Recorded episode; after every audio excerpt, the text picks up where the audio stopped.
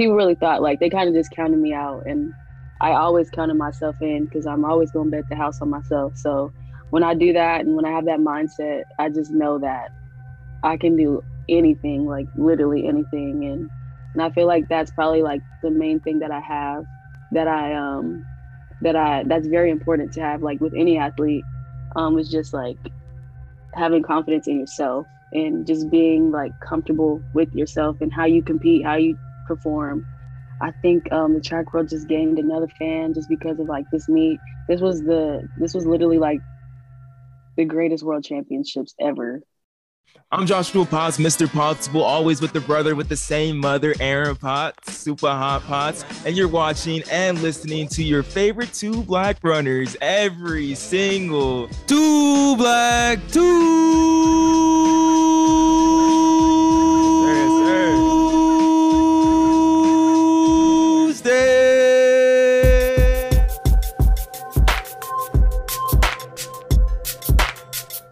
Yes, sir. We back again. Repping the 909 today. I'm excited for our guest, Joshua. Go through though. Let them know. Let them know who we got on today.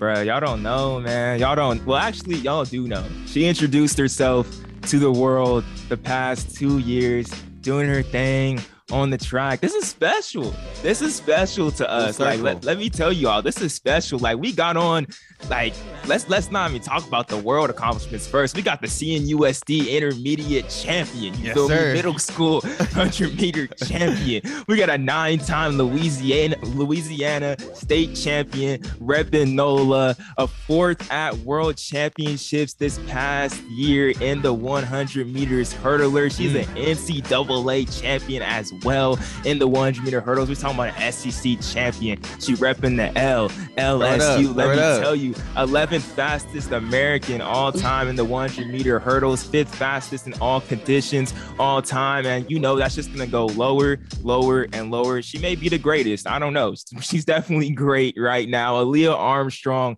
is joining us on the Two Black Runners podcast. This is dope. This is dope. Alia, how are you? How are you doing? I'm good. I'm good. I'm just trying to kind of unwind from my season. It's been pretty long. So it's it's fun to kind of like get a break, I guess you could say, because I haven't had that in about six months. That's yeah, no, that is crazy. And it's crazy that you've been to Eugene. You were in Eugene a lot, a lot this summer. We were there as well too for USA's Worlds, but you were there for NCAA's, USA's Worlds. What were you yeah. eating out there? How were you surviving? I know that food ain't like Louisiana food. no, it's actually the complete opposite. Um, there wasn't a lot of options, but I kind of just tried to stay like to the commercial foods. I, my eating habits are actually very, very bad. You would think that I eat like, oh my gosh, yeah, she probably eats like salads and all this stuff. No, no, I don't. I eat chicken nuggets and fried chicken, and so yeah, no, it wasn't. It wasn't the most ideal type of eating style, but I mean, I just made do with what I could. I had to eat, survive, so yeah.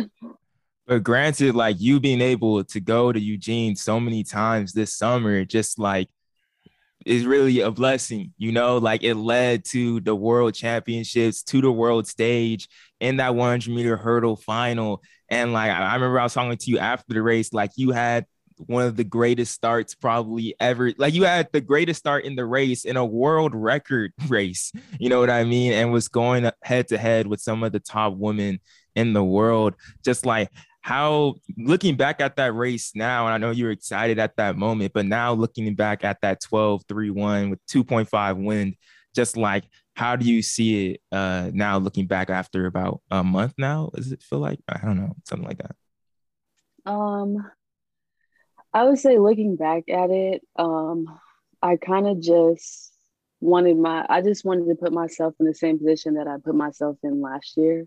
And when I say that, I mean like, you know, last year I ended off at Olympic trials running 1265 after a season of like, you know, not my best performances. And so like this season I kind of wanted to top that by a lot. And so um in doing that, I kind of just went into the race mentally knowing that it's literally like just higher level athletes that I'm running against. And all I have to do is step up to the plate and I didn't want to back down to nobody. I knew that I was coming from college and I was kind of like the underdog. Yeah. And no one really expected me to, you know, not even be in the semis. Like people were saying that I was going to be out after round one just because of lack of experience. And, you know, I haven't really been on this stage a lot. So people really thought like they kind of just counted me out. And I always counted myself in because I'm always going to bet the house on myself. So when I do that and when I have that mindset, I just know that I can do anything, like literally anything. And I just literally like started. I just went into the race because right before the race, my mom actually like kind of came to the bottom, and like she, you know, she praises me before every race, even when I'm on the track. Mm-hmm. And she just told me like, you have to get out. Like there's no other way. You have to get out because these girls, they got the same amount of talent as you, and you can outdo them. You just have to get out and stay out. And so I knew that I had to have a good start. So I was like, okay, just let the gun scare you. So I just let it kind of just scare me. And then Mm-hmm. I reacted to it. And that was that was kind of like the reason why my start was so good because my mom literally told me like seconds before my race, you have to get out. And I was like, okay, mama, I got you. And uh, Alia, what's crazy about you? You're only what 20, 20 years old. 21. You're 20. You're 21 years old. You're you're going to your junior your junior year, right, at LSU. Mhm. So I'm just like, where does this like maturity come from? Like, how much did you mature?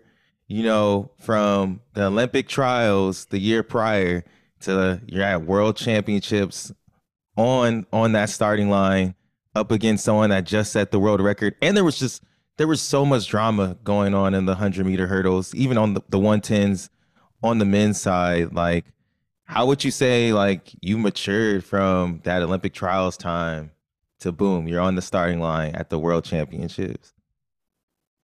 Um, it's a really good question. No one's really ever asked me that. But I would say um, a lot of my maturity comes from um, a lot of outsiders who believed in me, even when I didn't like necessarily always believe in myself. And the outsiders would probably be my coach, um, Coach Shaver and Coach Ards. They um they kind of always just told me like, we see the potential in you, but you have to see it for yourself. And I mean, of course, my mom as well. I'll get to her in a second, but they always told me that I can I can do it. Like no matter who I race against, um, I can do anything that I put my mind to. And coming from Olympic trials last year, it was kind of like a glimpse into that. And like it was like a little it was like a little sneak peek. And when I when I left Olympic trials, he told me like, okay, next year, you know the expectations are higher. And you know that when you go on those big stages, you can compete with those girls. You just have to know you can. And so going into this year, I kind of just I kind of just upped my game mentally. And I kind of just like remembered what he was telling me and how much he believed in me. Cause having a coach believe believe in you is like pretty much everything. Cause he's like, you know, the person who is molding you so he can see more than the average Joe, you know. So um I would say that he was a made a really big reason why I had so much faith and just like maturity going into this next season.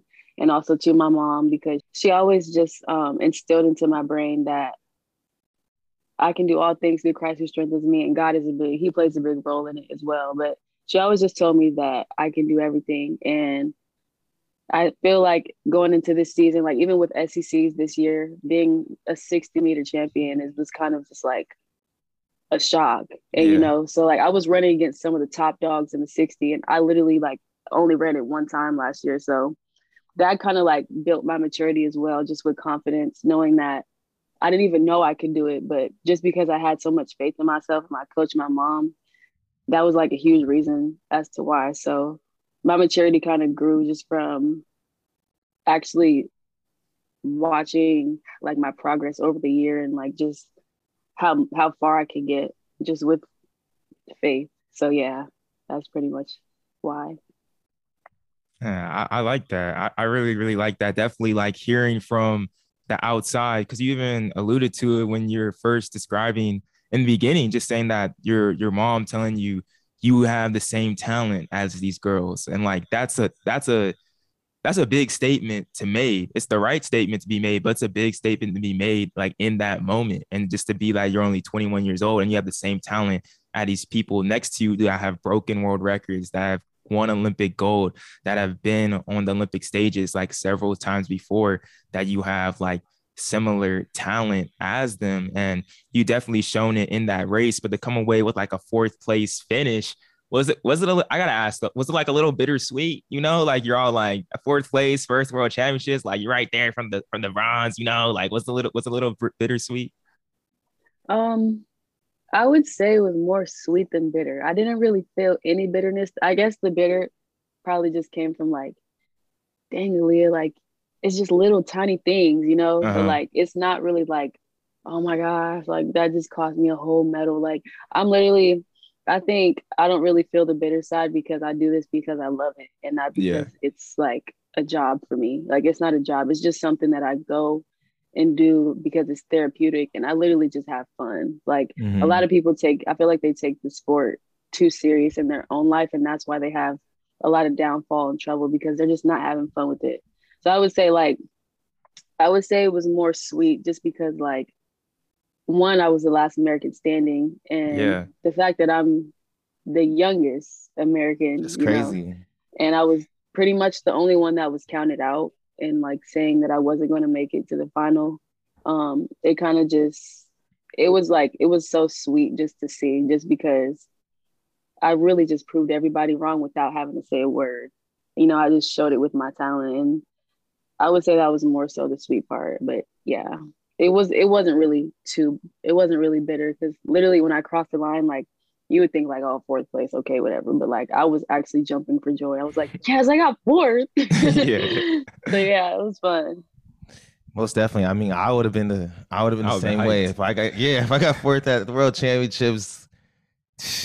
That's just just crazy, especially like you're so early in your career to to reach that height. Like did you think that you would be here this early? Like if someone would have told you your senior year of high school that you'd be, you know, participating at the world champs, like your sophomore, your sophomore year, is that was that something on your mind? Were you already like, oh, I'm gonna make it to the 2020 uh, Olympics, or like, did you imagine you would be here this quickly? Um, I would. That's a really good question as well. Uh, I would say that I always spoke it into existence. Like I always said, you know, my goal, I'm, you know, I'm gonna make it to the 2020 Olympics, blah, blah. And like, you know, run at, you know, the next level and compete at, against like all these professional athletes that I yeah. always looked up to.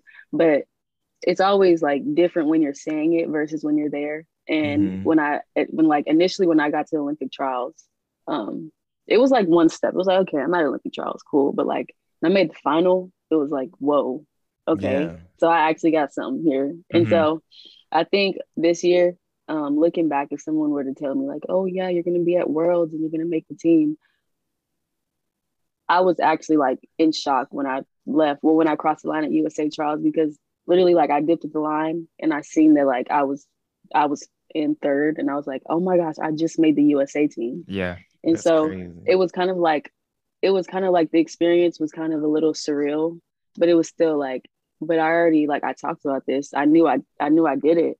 But like when mm-hmm. it happens, it's just like it's just like wow, it's really happening, you know? And so I figured I figured it was gonna happen sooner or later, but I guess to answer your question, like this soon, no, I didn't expect that. I didn't. Yeah, I bet your I bet your mom your mom did though. Like what I remember from your mom when I was in high school, and then your uh, your sister when Akia was running, like best hype best hype woman out there, bro. Like, you know what I'm saying? Like, she would even just see me at practice or something. She'd be like, "Dang, yo, y'all see her run back in there?" Like, most best hype hype person out there for sure. How early in your life did she recognize that talent? Because I feel like she's someone that may have been telling you this, like when you won the CNUSD, you know, championship. like, yo, you could be the greatest of all time. Because that that's the type of like and it's a great it's a great energy and like you talk a lot about like your faith and like yeah yeah i'm like it's crazy like i even feel like with our with my parents like stuff that they tell you as like a young kid it's like man like like i know our dad like truly believes like they believe in you almost more than you do yourself and i feel like as you come into adulthood you start to recognize that positive energy and faith that they were they really like instilled in you to give you almost like for me, I feel like you know, just raising my my own level of self esteem. You know what I mean? And it's just like, yeah, I just wanted to hear more because your mom is just, yeah, so such great energy to be around.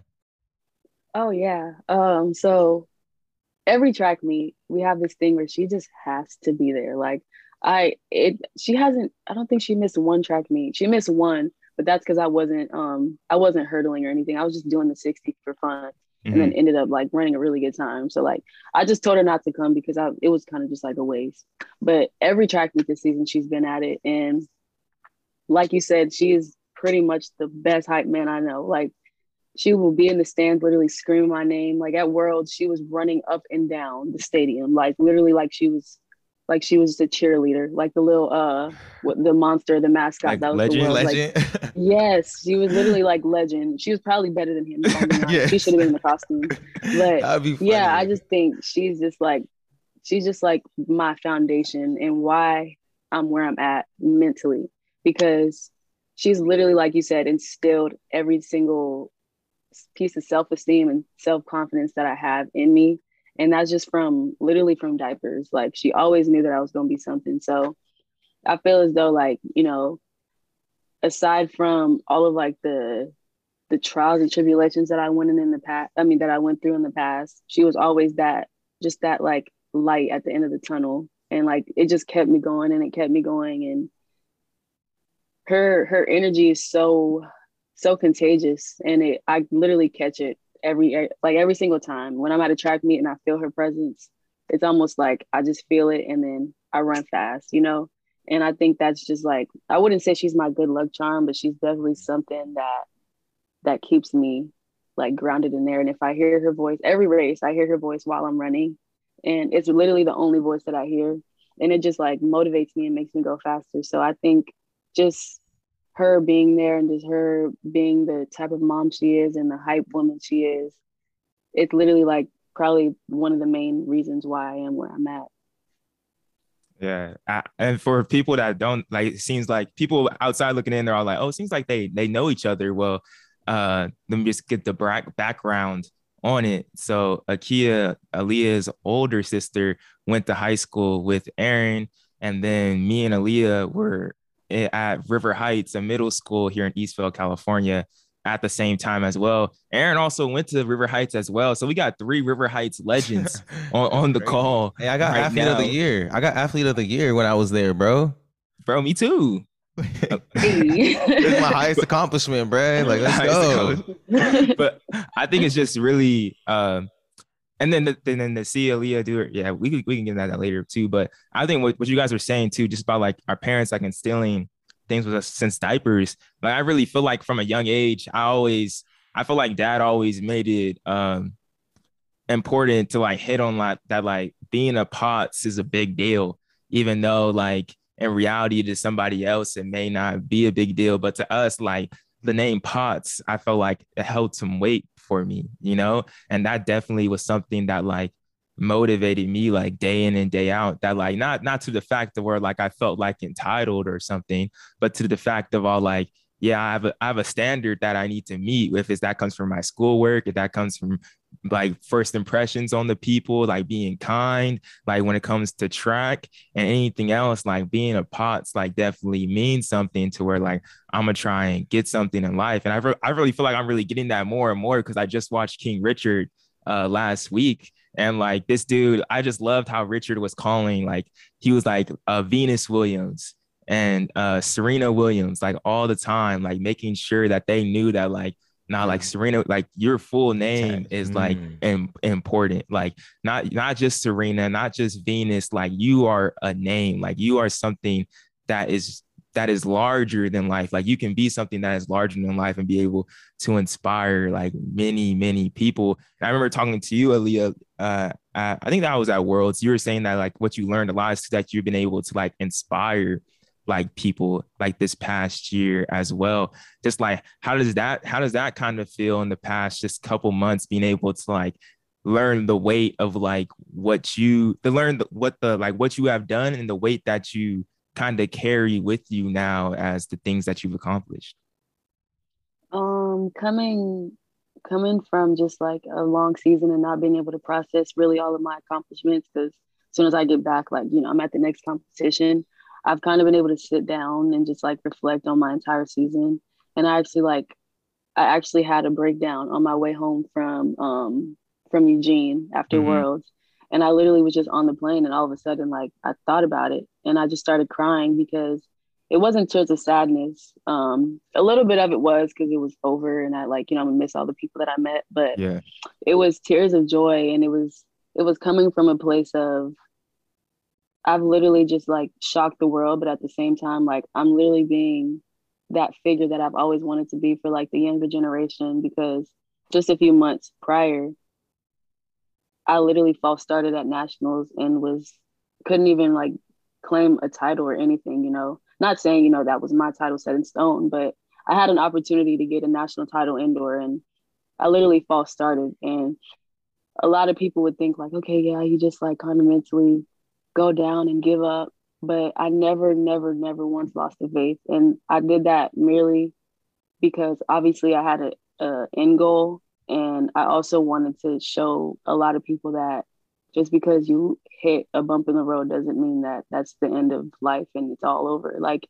you kind of have to keep going. You know, you make a mistake, you learn from it, and life moves like life goes on. Mm-hmm. And so I think making it to the stage that I made it to and using my platform and just my abilities to inspire others has meant the world to me because there's a lot of little girls and little boys and even older people that I've noticed look up to me and use me as like a guide and a role model. And that's always been one of my dreams to just like inspire people because I was inspired by track athletes, you know, Allison Felix, Sydney McLaughlin. I looked up to them and um, I still do. But I just think that like that was something that I always wanted to do because I seen what it did for me. And I, I wanted to do the same thing for younger people just because they can be where I'm at too and not, you know, get into trouble and be on the streets and this, that, and the third. Yeah. Like just do something positive with your life. And that's just something that like I can hold near and dear to my heart. It feels so good. I've had a couple of those moments when you have that like good cry, but it's like like you're saying, it's just like pure happiness and just like for me it's like very like is when I feel like something good happens, like you just feel very grateful. Just that yeah. grateful type of feeling. And it's just over overwhelming. And it's like, I don't know. When I have those moments, it's like seeing like how you're saying at the Olympic trials, you feel like that was like a sneak peek. And it's like seeing like your vision like really manifest. And like yeah. you don't always mm-hmm. know what exactly it's gonna look like. Like for you, you said you you false started indoor. You didn't think that was a part of the journey that was gonna get you to this spot. But it's just like amazing when you have these moments, especially being a person of faith, and you're and you're just like, man, it just really like makes God even seem even greater than like you know, because it's just like, dang, bro, you really did it like that? Like, yeah. what? like, that's crazy. Like, you know what I mean? Mm-hmm. And I feel that. I've, I've definitely felt that before. Yeah, it, yeah. Because it's like, too, like, you know, the story's already written. Like, your story is already written, but all he does have to, all, all God is doing is just unveiling it to us, you know, like yes. our life is already like predetermined and everything. But as long as we like fall down his path and everything and don't drift away, like he'll just unveil with us like the great things that he has in front of us. And to have that moment, y'all like, dang, he he made me fall. Like it makes you you you look back, you're like, dang, my life is a Disney movie. You know what yeah. I mean? Like, bro, like how was this this happening uh like this? And even just that that even just goes back to when you're talking about earlier, just like the things that you're you you knew from the beginning that like you're destined for something. If that something is not even being big, but possibly to inspire or something like that. And that's where I kind of want to go. I want to rewind a little bit. Like when you were like a little kid, did you feel like this was? Did you did it imagine like when you when you were back in California? Did you feel like like professional track and field star? Was that the plan? Was it to be at LSU? Was it to be like running track? Was it was it to be a police officer, American flag? Was to be something what? else? wait, wait. You know, you know, kids like y'all like I want to be a I want to be a, a, a fire truck when I grow up. You know how kids thinking? I don't know. I'm just throwing things out there. You know? like... That's hilarious. Um, so it's funny you say that because nobody knows that I actually, from the age of six years old to my senior year in high school, I played soccer. I was never a track runner. And so um, I did track here and there, of course, like at River Heights, you know. Yeah, yeah. And um, a little bit in elementary school, but it was never really like the forefront of my brain, you know. Mhm. I knew I was fast, but I never really, I never really like, I wanted to run track because, you know, my sister did it, my mom did it, but it was never just like, oh my gosh, like this is my first, you know, passion. And it didn't become that until my junior year in high school when I, you know, started seriously running and, you know, going to the state meet and all that stuff. Um, I kind of just, I kind of just played soccer and that was really like where I wanted to go. Like I was going the soccer route and I was trying to see if I could get scholarships and this, that, and the third. But being from Louisiana, you know, it's not really highly recruited in Louisiana. Mm-hmm. So I didn't I didn't really get like a lot of offers on the table or a lot of like different coaches coming at me for like, oh, you want to play soccer for my school? So the thing that was biting was track. And that's when like I didn't really start developing like my love and my my knowledge and everything else that I've developed for track until my junior year in high school. And I just kind of I had to make something work because I knew my mom never wanted to pay for college. So I just said, we just gonna have to figure it out. I'm gonna just have to run fast and hopefully like, you know, stuff stuff starts happening. And after literally six months of just learning how to hurdle and trying to get trying to get like used to it, I kind of just like started to take off. And that's when I knew like, okay, so track is going to be the one thing for college. And I kind of got to put soccer on the back burner because Mhm. the coach, my coach now, of course, Coach Shaver, he didn't, he was not letting that fly. I cannot be a soccer player and a track runner because that's just injury, of course. But Yeah. yeah, I um, so I didn't really, I, I never really imagined when I was younger, like, oh yeah, like of course you want to be like all the, you know, the famous people and the big people, but I never really like seen myself as like being where I'm at today when I was young until like later years. I'm looking at this results. Joshua pulled up the results from the C- CNUSD middle school meet.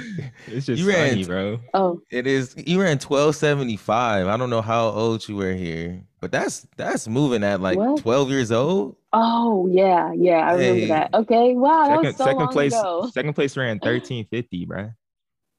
That's Oh, wow. smacked him like straight up. But basically, where I was going with that is just like you said you didn't. So you didn't pick up the hurdles until your junior year. What events were you doing um before you started like really like taking it seriously? Uh, so when I moved to New Orleans, my freshman year in high school, I went to like a little small school, and we were we were a little bit like I think I forgot what district we were in, but basically, um, I did the hundred and I got second at state. I didn't really, I mean, I ran like twelve oh one, I think, but that was my freshman year in high school when I 1st moved to New Orleans, and then I transferred schools. So like, there's a rule out here where you have to sit out a year. Hmm. And so I had to sit out my Dang. sophomore season. Um, I would have been running my whole sophomore year since sophomore year, but I had to sit out. And so I was just like, you know, training, whatever. Uh, still playing soccer. So that was pretty much like the only thing I wanted to do anyway. And then um, my junior year was when, you know, I was eligible to run and compete with my team. And so it happened because one day I was literally jogging at practice and I'm so goofy. I don't take nothing serious, but I jumped over a trash can and um, I actually like I hurdled over it. Like I was like faking, like, yeah, y'all, y'all think I can hurdle? And um, I hurdled over it. And my mom seen it from across the track, and she was like, Uh-oh. "Do that again." And I was like, "Okay." And so like she was like, "Do you want to hurdle?" And I was like, "Yeah, I want to try it. That'd be cool." And so um, I never thought about it, but she kind of sparked that in me. And so we tried it, and literally like the first meet uh, for indoor, I ran and I won. The, I forgot what it was called, Louisiana Invitational or something. But I won that meet, and my mom seen that like we got something going on here, and so I started my junior year in high school, and that was indoor of like 2017. So that was like my first year ever running. And six months later, I was running 13.3. Dang. Yeah. That's wild. Dang. So you've been hurdling for like five years? Five? Yeah, roughly five, I think. Yeah. Five years. Why why didn't you ever uh long jump like Akia? Like I was looking, I was like, Akia went to like state like her sophomore year, bro. I was like, you didn't you didn't think like that's in the genes, you know? Um, I knew I could do it, but I knew also too that I had to pick one. And I knew that I loved running way more than like jumping or anything. Yeah. Just because like I don't know, I just love running fast. Like it's just fun. I don't know why, but it just feels good. So like I knew that, you know, that probably wasn't my path. So I just kind of stuck to running. But I always looked at it like, oh, that's pretty cool. But it just didn't really interest me. I could have though. So two years of her, two years of hurdling, and then you end up committing going to LSU. What was it like, you know, first getting to LSU? Because that's just a legendary, a legendary program. You know, produce all around from field field events to sprints to to hurdles. Y'all take up a bunch of. I would love to see how many people from LSU are on the USA team. But what was it like first getting there and like? Well, I probably maybe answered the question. Why did you pick LSU too? Um. So, I feel like I didn't really know because I was young, but from from like I was young, I knew that LSU was like one of the dream schools. I even have it on a poster in here, like from freshman year in high school. But um, I knew that like LSU and Oregon were always my dream schools. Um, and then when we started the recruitment process, LSU was my first visit. And um, also, Coach Shaver came on a home visit to come see me.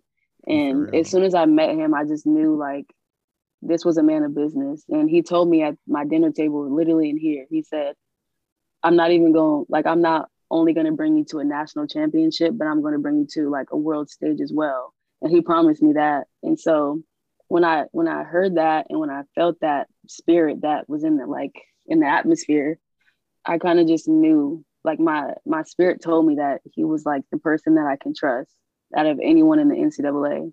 And so, you know, of course, he was my first visit. I met the team. I had fun with them. You know, we bonded and everything. It was good.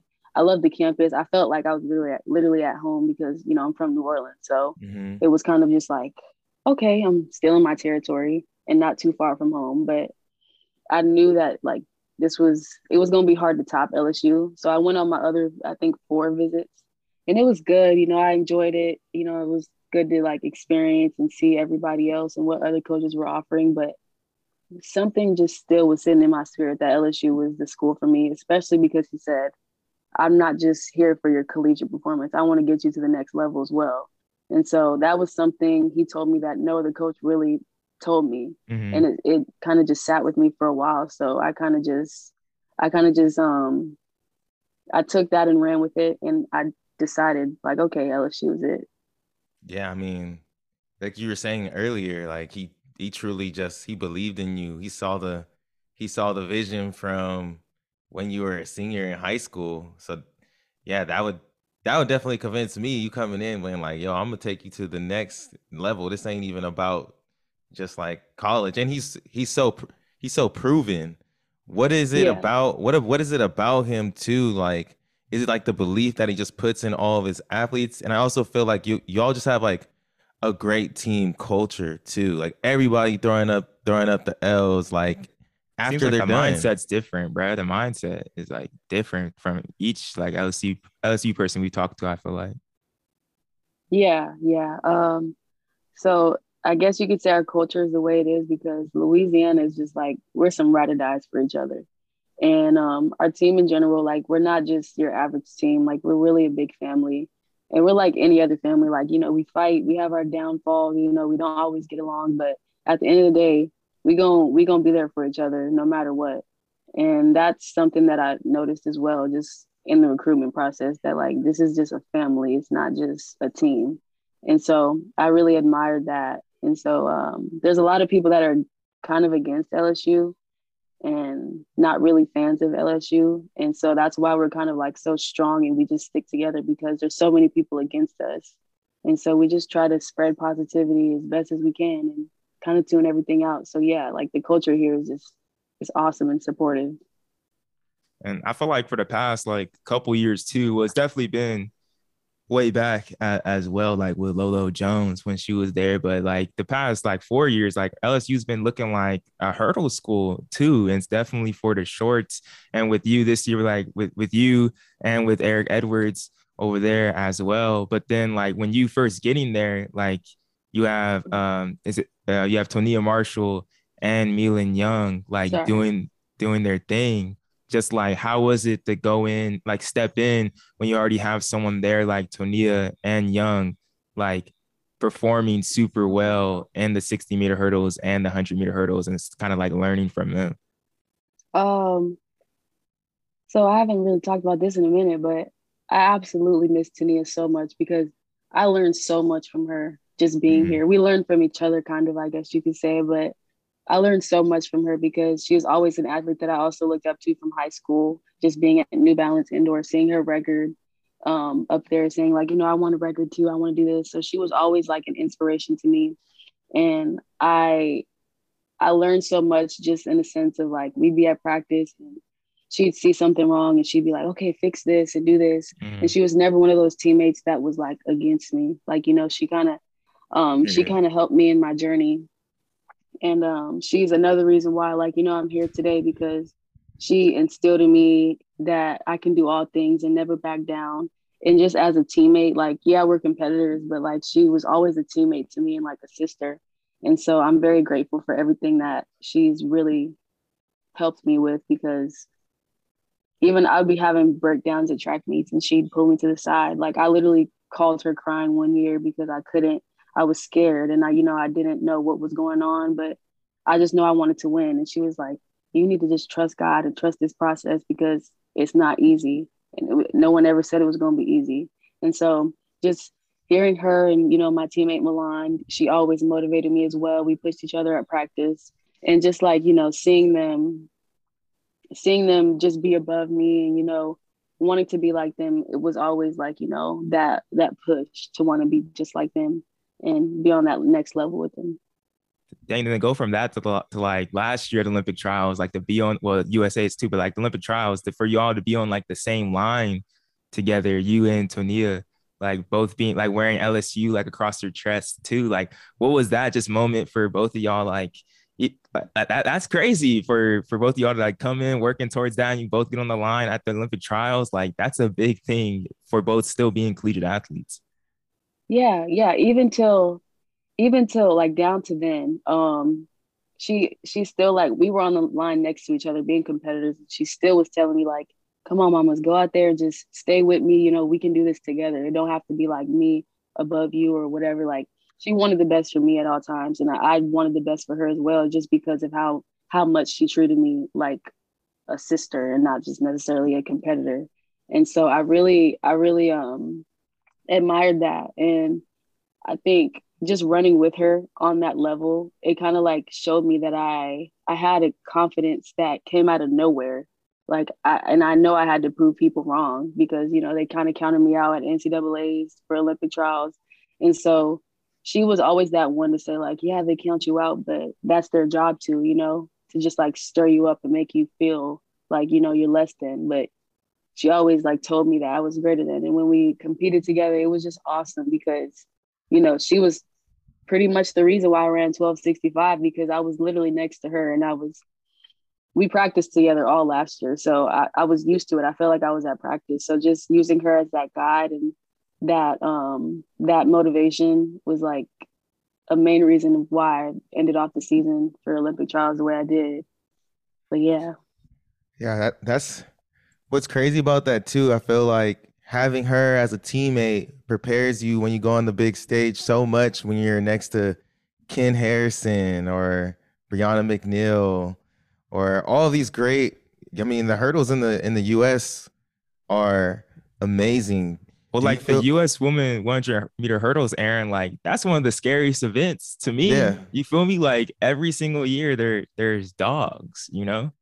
Yeah, I mean, we had we had the we had the world record, you know, for a second until until this year, and then it's like you can name you can name five you can name five women from the U.S. that could be like on the on the team or even placing. You go Nia Ali, you go um, Keni Harrison, you go Lele. It's like go Christina Manning, you go exactly like Kristi Castlin, like there's women year in year out that can be on that team. Do you feel like you learned anything from those current women when you went when you made that us team you just get to be around all these people that have just done it so many times already? Oh yeah i definitely learned from them. Um I would say the main takeaway that I learned was that like in the atmosphere there was so much tension and like so much like I have to do this and I need to do this, but like it wasn't really like that for me. It was the thing that separated me from the rest was that it was just like I'm here because um, I'm having fun. Like, yay! Mm-hmm. I was mm-hmm. just like a kid at Christmas. I was like, oh my gosh, like okay, we made it to the final. Let's have fun, you know. For and real. I feel like everyone had a lot of tension, and so the thing that I learned was that like there's not really there's no pressure. Like you have the talent. That's why you're here. That's why you're at this stage. Just like literally let go and let God. And I feel like that's probably like the main thing that I have that I um that I that's very important to have like with any athlete um is just like having confidence in yourself and just being like comfortable with yourself and how you compete, how you perform.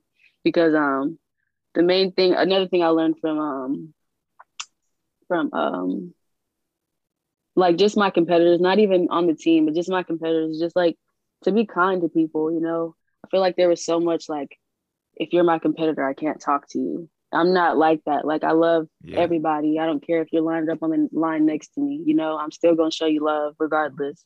So I think that's just something I learned. Um, I didn't really get to talk with them much, but I just I just know that um, there was like little things that I learned just from being in the atmosphere with them. Yeah, just things you could just pick up and be around. Yeah. I was I was just watching like uh Deion Sanders was talking about because at the HBCUs they had the XFL like tryouts and there and there was a bunch of people trying out there and he was like they're asking him what he tells his athlete tell his athletes what would you tell them about this moment and he was like, bro, like there's no pressure. He's like, this is a gift. You know, on present when you know, like on Christmas, when you get a present, you get to open it up and show everyone like this is a gift. You get to put your gift on display and like what you're talking about with like worlds. It's like, bro, just getting there is like, man, like you get to show show this gift that you've been given. Like you're just unwrapping a gift. So and it definitely like you said, it's like I mean, like we've been saying the whole podcast, it's already written and everything, but it's really like a it's a it's a blessing, man. Like just go out there and like and, and let God. I think that advice transcends sports into so many so many different things in life, work, any type of event or anything, especially if it has to do with like a passion of any sort like that. But is there anything outside you know, you're at the meet, you know, what are you doing? Like, are you focused on the race the entire time you're there? Are you watching like something on Netflix? What are you doing in between like days at the world champs? Um, well, a little bit of schoolwork, of course, that I have. That's to, the struggle. That's... Um, but in between, when I was up there, I was up there for two weeks prior to my race. I was literally the last person to go, but I got there like the like two Mondays before, I think, and um, or like a Monday before, and I um, when I was there, I kind of just like got a feel of like the environment that I was in because we had a hotel, like a whole hotel was just Team USA. Mm-hmm. It was mm-hmm. close to the public, so like they had everything set up. Like we had ping pong tables, a huge TV, and stuff like that, like foosball. And so I kind of just got like I didn't think about my race until literally like the day, like the day of or the day before. I didn't think about it. I was literally just enjoying my environment, and I was kind of, I was kind of getting accustomed to like the fact that I looked up to these people when I was younger, and now I'm in the same, I'm in the same area. Like I'm on the same team with Allyson Felix and Sydney McLaughlin. Yeah. These people that I've like looked up to so highly my entire life. Like I was kind of just taking it in. And my main goal is that I wanted to rise to the like occasion of being a pro athlete, um, still in college. Um, and I kind of just wanted to get out of the mindset of like, okay, yeah, you're a college athlete, you know, just do the best you can. Yeah, I want to do the best I can, but I also want to show these people that like I can compete with them too, you know. I wanted like to show the world playing. that I can compete. Yeah. and so just being around them and like, you know, I was kind of just I just became a kid and I was just like, enjoying where I was and not necessarily like adding pressure to myself. I just, you know, I would sit in the lobby for like hours and watch Netflix or because they had a huge like a 70 or 80 inch TV. So I just sit in the lobby and watch Netflix. And like, you know, some people come up to me like, you know, I would see Fred Kerley and um and Marvin Bracy, they'd be playing like dominoes with some of the USATF staff. Yeah. And just like seeing them like have fun, it, it didn't really add any pressure to me because it was just like these people are just here like having fun like me, you know? And Yeah. so that's kind of what I did. I just like I just relaxed. Like it was almost like a vacation for the first two weeks, really. And then Saturday I was like, okay, I actually gotta run tomorrow. Let's do this. but yeah, I didn't really do much. Who the loudest, bro? Who the loudest on USA? Like who surprised you? Who surprised you the most by their personality? Was there anyone that you're like, dang, I didn't think that uh they would be like this outgoing or like this funny or something like that?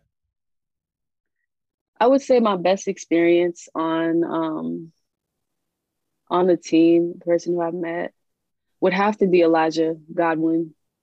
I um I, I met him unexpectedly. He's actually such a cool person. Like his vibe is just literally so contagious and so matched. But he's like a good friend that I met, and like I'll I'll forever cherish his friendship because he just seems like such a genuine person. Like we had conver- we literally talked for like hours upon hours, and we were just talking about like God and you know how people take stuff too serious. Like we we think a lot alike, and I Mhm. just um that's something that like I'll probably forever remember. That's why it was so easy for me to say like Elijah is probably like one of my favorite people that I met on this journey because we've been in the same literally like conference this whole time and I did not know he was like that was his personality. He told me his life story, I told him mine kind of a little bit. And it was just so cool. So I would say like I his personality is just huge. Like he's hilarious. He's a character. But yeah, I would say Elijah, Elijah Godwin from Georgia. What you're describing too, just like being the USA teams and having deep conversations with people, like it reminds me, like surprisingly, but I guess it's not surprising because it's like track and field doesn't really change like from a team aspect, but it reminds me of like when I was a kid and I was going to like the junior Olympics with my team and like I was on a four by four team and like, or we just went to like our trip or we did like a, a club when like me and Aaron when we would go to like uh air, like the Phoenix meet and stuff like that, or just like in cross country we would go to like Portland. It was just like a whole bunch of people just like Everybody in the same hotel. All the yeah, different just like having stuff. fun. Yeah. And then it's like race day the next day. It's like, all right, man, I can't I can't stay up till 3 a.m. today, bro. We gotta get. Like, Literally, that's like, exactly bro, what it was like, like. like, bro, shut up. Like, I'm trying to sleep now. Like, you know what I mean? Yeah. Like, they be playing around until it's race day. So, like, that, Yeah. that's just really, yeah, that, that just sounds like uh such a good time. But that, I was curious too, just about we talked about already. Like, you've been to you were at Eugene like so many times, but just like that, uh, not I mean really the atmosphere, but when you when you were competing, but like the first time you actually like showed up and just walked into like the stadium and like competition was happening or before competition was happening, did it feel like different or did it feel like the same old, same old to you? Because I feel like for Aaron, Aaron, did it feel? I want. I'm curious what Aaron thinks too. Did it feel like the same to you too when we just went there without competition that was there? But first, like from Alia, did it feel like just the same, or did it feel different when you seen like everything's set, set up for Worlds? Also, I, I wonder, does it feel different from like, well, I'm sure it feels different, but like, what's like the atmosphere, NCAA's to USA's to Worlds, and it's all in the same stadium. Like, how does the does the atmosphere like feeling change with the stage? Does that you think provide more comfort, or is, is it kind of is it kind of weird like being there so much? Um, it was the atmosphere was completely different. Um, it felt like literally a different track meet every time. It was, but like it felt like a Mhm. completely different stadium. And I like it. Of course, everything looked the same, but like the crowds were different. Like you can tell NCAA is like, okay, that was the collegiate supporters. You know, like eh, it was okay. You know, Yeah, like they still supported me, but it was like you know, it wasn't as big or like you know, like ah, but like NCAA's, you know, it was hype. I won. It was fun. And then going into trials, it was like it was okay. You know, it wasn't it wasn't the biggest crowd, but it wasn't like you know like Yeah. necessarily like all that hype. It was just like a different. It felt like I was in a different atmosphere. And then going into Worlds, um, when I walked out, it was literally like probably one of the best feelings that I've ever felt when I stepped on a track. And I say that because literally there was not there was pretty much not one empty seat in the stadium on Yeah, finals day. Yeah, like when I walked out, I looked at the crowd and I was like, that is so many people. But like they were all like, I just heard the crowd like more people knew me from NCAA's. Like, you know, you support your team, you support this, that, and yeah. third. But like when you got a USA across your chest, they don't care if you're from Timbuktu. Like you got USA on your chest, so we're supporting you. And they were calling my name, like, yeah, go Leah, blah, blah. And I'm like, how do these people know me? Like, I'm still in shock. like, yeah, I mean, cool, but how do you know me, you know? And so it was just so cool. And I think that was that was the difference between the atmospheres, just like necessarily the crowd. The crowd was kind of like they play a big role in athletes' performances. And I think if the crowd supports you, then like you literally just have a whole team on your back. And um or like not on your back, but a whole team coming behind you. And that was the difference between the atmospheres. Like being at Worlds on a world stage is just completely different because even other countries sometimes even support you. Like Jamaica was going crazy behind me as well. And so I just think that was just like really awesome. But the atmosphere was definitely different. Each meet, it changed. It was completely different. I felt like uh, when we were at USA's versus Worlds, I feel like there's just I felt more tension low key at USA's because it's like oh I gotta make this team, you know, versus like Worlds. I feel like was just there's always like always felt like a little bit of a happy undertone because it's like bro this is it. This is the world championship. All the countries are together and it's like celebrating.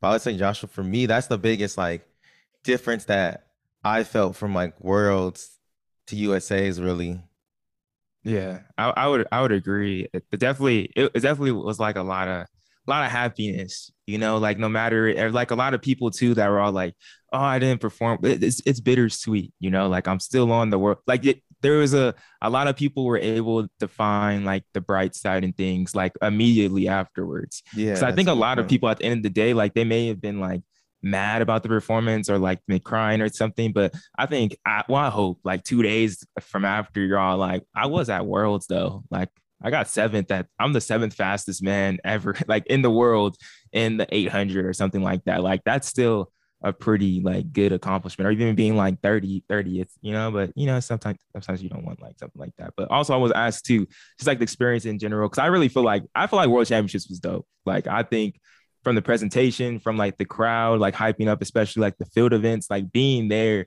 was like cool. And us like ex- doing our things with like our podcast and stuff, like it was a dope experience. I feel like just for a track and field fan. Are you le- did you leave World Championships like having a lot of hope and just like our sport going forward? Because like people be out here saying that we a dying sport. In some some cases, it's kind of true. In other cases, I'm all like, I'll just start World Championships and it doesn't really look like it's dying, you know? No, if you ask me, I think the sport is actually growing tremendously. Like there was people telling me after my race, just, oh yeah, I'm not really big in the track world, but I think um, the track world just gained another fan just because of like this meet. This was the this was literally like the greatest world championships ever, and so yeah. I think that alone kind of brought so much attention to the to the sport because like the amount of viewers that we had just from the US alone, like that's I think that was like the second most for any track event or, or any sporting event like in US history or something like that. It was some sort of history thing. Don't quote me on that, but I just think we're we're bringing a lot more attention to the sport just because of how much the sport is evolving itself because you don't you don't really like hear about people running this fast like you know, just the hurdles alone, 12 12 is absolutely insane. I mean, and then 1206, who cares if there was wind behind it? It's, it's still a 1206. Yeah. Like yeah, it's crazy. Yeah. Like she's almost running 11 seconds. And that's, I think that's something that people kind of are seeing. And it's just like, whoa, that's not normal. But like they're doing this because they're talented. And so I don't think the sport's dying personally. I think, if anything, like we're getting a pretty big fan base and it's just going to keep like moving forward. When I left World, I was like, the track and field world is about to change like for the greater and by the olympics there's going to be so many people that support this sport till it's ridiculous yeah. even probably by worlds next year yeah. yeah and i also just feel like um yeah like track and field i think is going to continue growing too because i feel like we can still definitely do better but i feel like we're i think just with social media you're just seeing more personalities of like the us team just have more access to see who these people are and it's just that gathers much attention and like Joshua was Joshua was about to just say how like the women are leading the way in the U.S. When you just think of, or even at Worlds, you think there was like you had Sydney, you know, Allyson Felix, a thing, super hyped. People super hyped about Abby Steiner if Gabby was healthy and was there, or Jenna Prandini, or Katie and the. But well, you go on and on and on. But um, I was gonna let Joshua ask that question. It was the most watched World Track and Field Championships. That was the record that we got. It was 18.7 million. I pulled it up. I think Ato Boldon tweeted that. 18.7 million. Yeah, and most most okay. ever over a 10 day span. But then also too, like Aaron was saying, like, I really feel like it's crazy too that track is like growing so exponentially right now. It's coming so popular, and it's like it's women leading the way too that are like the main stars. And I felt like that was even really cool too that I have like the women close it out in like the four by four as well, just overall for the meet. Like that doesn't that doesn't happen. It's usually always like the men closing the four by four. But then to switch it for this year, I think it's just like a really big statement and being the same year as like Title IX, 50, 50 years of Title IX. But I really feel like just going forward, like women are leading that way. And just how does it feel like for you, Alia, to be in that space now? Like you are part of these this like golden age of women track and field runners, and not even just the Americans, because Aaron didn't mention like uh, Shelly Ann Fraser Pryce and Elaine Thompson and all those other other women, like even like Sifan Hassan and Tessa Day, like those those storylines and those athletes are like take they're taking over taking over headlines a lot of the times. So how does it feel to be like be a woman in this power in this time period of uh, track and field? I'm I'm so proud to be a woman. Um, and I don't just say that from a track and field aspect, but I just say that all around because I feel like we're like in the past, women were looked at as like, oh, she can't do this because she's a woman, blah, blah. But yeah. like now we're kind of the face of everything. Like we're doing it and we're inspiring and this, that, and the third, not taking anything from, you know, what the men did on their side, but just us alone. I feel like we deserve this because us as women, we we're empowering. And um, I just think that we're kind of molding a different future, you know, because in the past and in history, you know, we always learn about how women were kind of considered less than, you know, didn't have the same rights, didn't have equal rights. But I feel like it's not even about rights anymore. It's just about like our human abilities and what we can do, you know, and we're kind of proving ourselves and showing. And we're not letting just like history repeat itself. We're kind of making our own history. And that's something that we did. And to be a part of that is just like, it's awesome because I can just tell like I can use this to tell my kids my in the future, you know, and just younger kids that are around me when I'm a little bit older.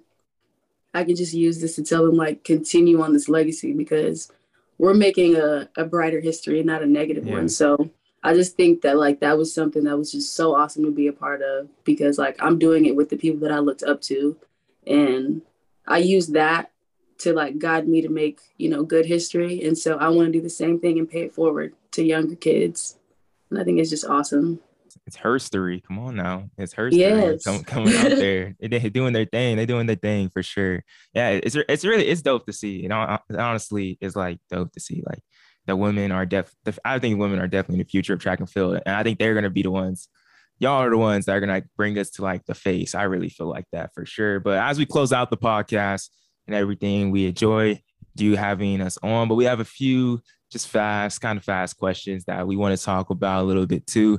As some people may know about Alia, that I think has it been for the past year, for the past two years, you've carried around uh, Stitch everywhere you go, especially like when you uh, travel and everything. So I just want to know what are your top five favorite Disney movies? You know, like let's let's let's get a list right now. What's your top five Disney? We can go Disney Channel original movies. We can go Pixar live action Disney movies. Top five favorite Disney movies. That's tough. Okay, I haven't thought about this in a minute. Um, top five. I don't have any specific order, but I do have a top yeah, five. That's um, fine. That's fine.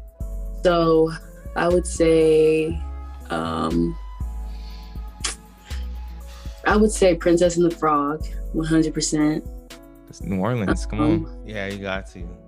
yes. Uh, I would definitely say, uh, I would say that, I don't know if y'all seen it, but The Wizards of, with the Wizards of Waverly Place movie. I forgot what it's The called. Wizards of Waverly Place That's movie. a Yeah, no. Yeah. Yeah, Yeah, yeah, That's definitely in my top five. Um, that Proud Family movie, of Okay. course, that has that's to be a in there. great. That dance scene, that dance battle scene, that's legendary.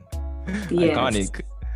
Um, The Emperor's New Groove, That's a great movie too. and um, Not Lilo and Stitch. Oh yeah, I'm so Lilo dumb. and Stitch. yeah, Lilo and Stitch? Stitch. That's actually the top one. That's probably my favorite Disney movie, Lilo and Stitch. Like that's that's all it is. Princess and the Frog, Emperor's New Groove, Wizard of Waverly Place movie, Proud Family, and Lilo and Stitch. That's that's solid. Yeah. That's a solid top five. Solid top five. Yeah, Most definitely. I like how you threw the Proud Family in there. I like that. had to. Yeah, classic. uh, quick question too. So yeah, how are you spending your time when you're not when you're not doing track, you're not doing school? You got any any hobbies you doing outside of that? Um, I haven't got a chance to like really do much just because of school, but I'm almost done. So I guess you can say now I want to start a YouTube channel. So um, this I'm actually going to be starting YouTube and getting really serious with that. So that's going to be a new hobby that I pick up. And um, I love singing and dancing. So I've been kind of singing here and there. Not really, because of course I said you know like school and stuff, but yeah, just like that's pretty much the main thing. I want to really get serious with YouTube because I feel like I have such a big personality and I can talk to people. So Yeah. I think that'll just like be a good opportunity to just like have fun, make money, and just be myself to the world.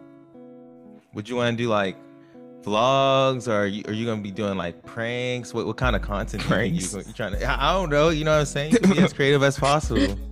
Um, I would say kind of like everything you just mentioned. Like, I don't really have like a specific category. I just want to be able to like be myself, but on Mhm. camera and just like show the world who I am, just outside of the track. Because I feel like people just see a lot of athletes like, oh, she's this track runner, blah blah. But like, I want to show my personality. So yeah, I do like pranks, um, tutorials, like hair tutorials. I love natural hair, so I do like Mhm. tutorials and um you know, get ready with me's, like just stuff like that. And of course, vlogs. And um, the other day, I asked my Instagram like what they want to see. So I kind of got like a little list of how I'm gonna start up. So yeah, I think that's. I'm probably gonna just do a whole bunch of stuff, but definitely pranks. Oh my gosh, I, I I'm never serious, so like that's gonna be a main thing. All right, man. LSU teammates, y'all better look out. Watch out. Y'all saying y'all about to be on camera. Might I'm- just be Also, too, you mentioning singing, everything, dancing. What what music are you listening to right now? Are we listening to Renaissance by Beyonce, and then you listen to any gospel music too? What gospel artists do you listen, listen to? I still gotta listen to Renaissance. Um, I haven't had any time for nothing else besides school and just like business, but I still gotta listen to Renaissance. I'll do that probably like either later today or tomorrow ish. But um, my main music, my favorite artist is Jhené Aiko. She is literally like, oh my gosh, like I love her so much. Um, her and Jazmine Sullivan. And I do listen to a lot of gospel music during the season and Yeah, yeah. I was out of season two, like when I'm cleaning my house or something. But yeah, I'm big on gospel music and just like soothing music, like R&B. R&B is like my category. I saw her in concert last year. She is Really? amazing. She could play. She was playing the drums, doing the guitar, Yes. singing. I was like, dang, she's a musical No, she's genius. awesome. Like she's a prodigy. Think No, she's literally awesome for real. Like- she's like in the in the top five for sure.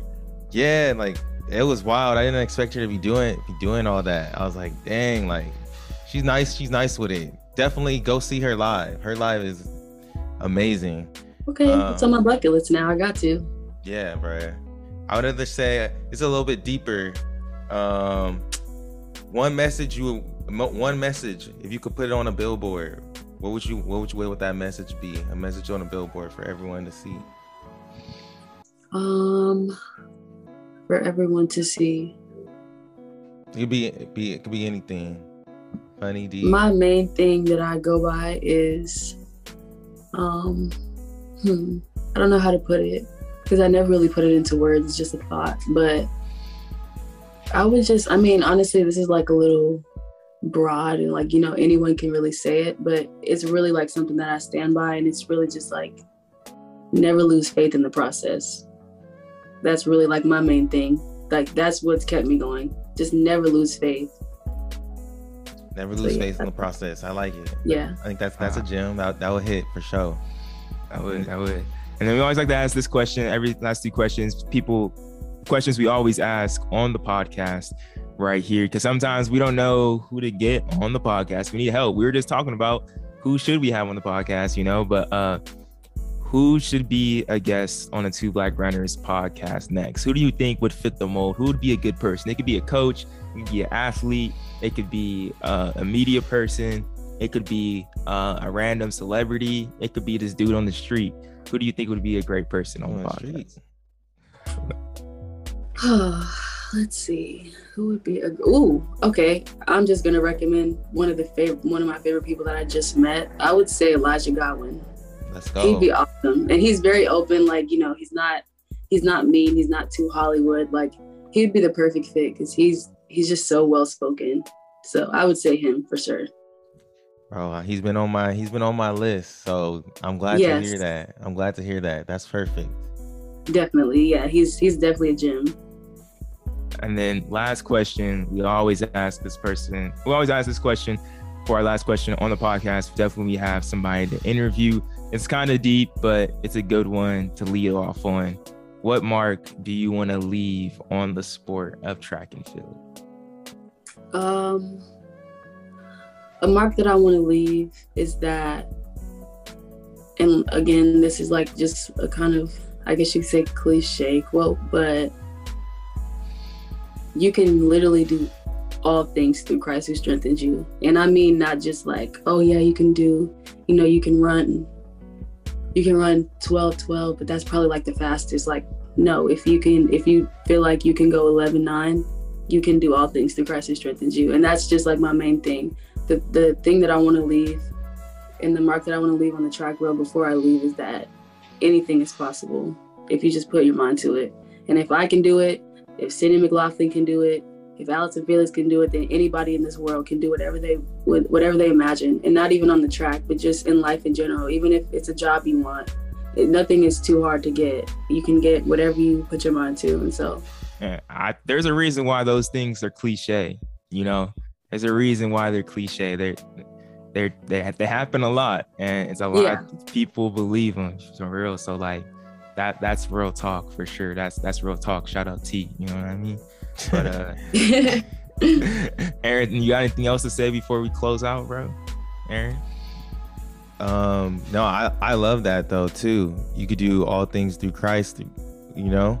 So having that God is that fuel and I always believe that like those thoughts that you get about things that you think you can do, I feel like that is like God giving you like a little sneak peek of the vision of what he has for you. So thank you for that. Like that was definitely inspiring, and I appreciate you just coming on. I uh, with like your busy schedule and everything you're doing, but super excited. Like it was just full circle crazy. Like my dad was so hyped well, when we saw when we saw your mom, and she, he was like, "What? Like what? They're out there? Like yeah." So just just cool to see somebody from CNUSD champion to NCAA champion to fourth fastest in the world is that's crazy. That's a crazy progression, bro. Exactly. Thank you. Thank you so much. Yeah. I appreciate that. It was awesome being here. I'm glad I got to share my story and just everything that I've been through and just like my mindset going forward. Cause you know, like I said, I want to use my platform to inspire. So I'm glad I got to share that. No, thank you so much. I hope this inspires someone out there. I hope this got to let you guys know more about Alia Armstrong because I think that's a name you'll be hearing from for years to come. That that's definitely the plan. But appreciate you, Leah, coming on. It was our pleasure. It was a great time. We'll definitely do it again, and I, I know we'll see you at meets going forward uh, yeah, in the future. And, and y'all get ready for her YouTube channel, man. About to be yes everything in the third. You know what I'm saying? Y'all gonna see a lot more. You're gonna see a lot more of her on the YouTube channel. So get ready for that too. Yes. Thank y'all so much.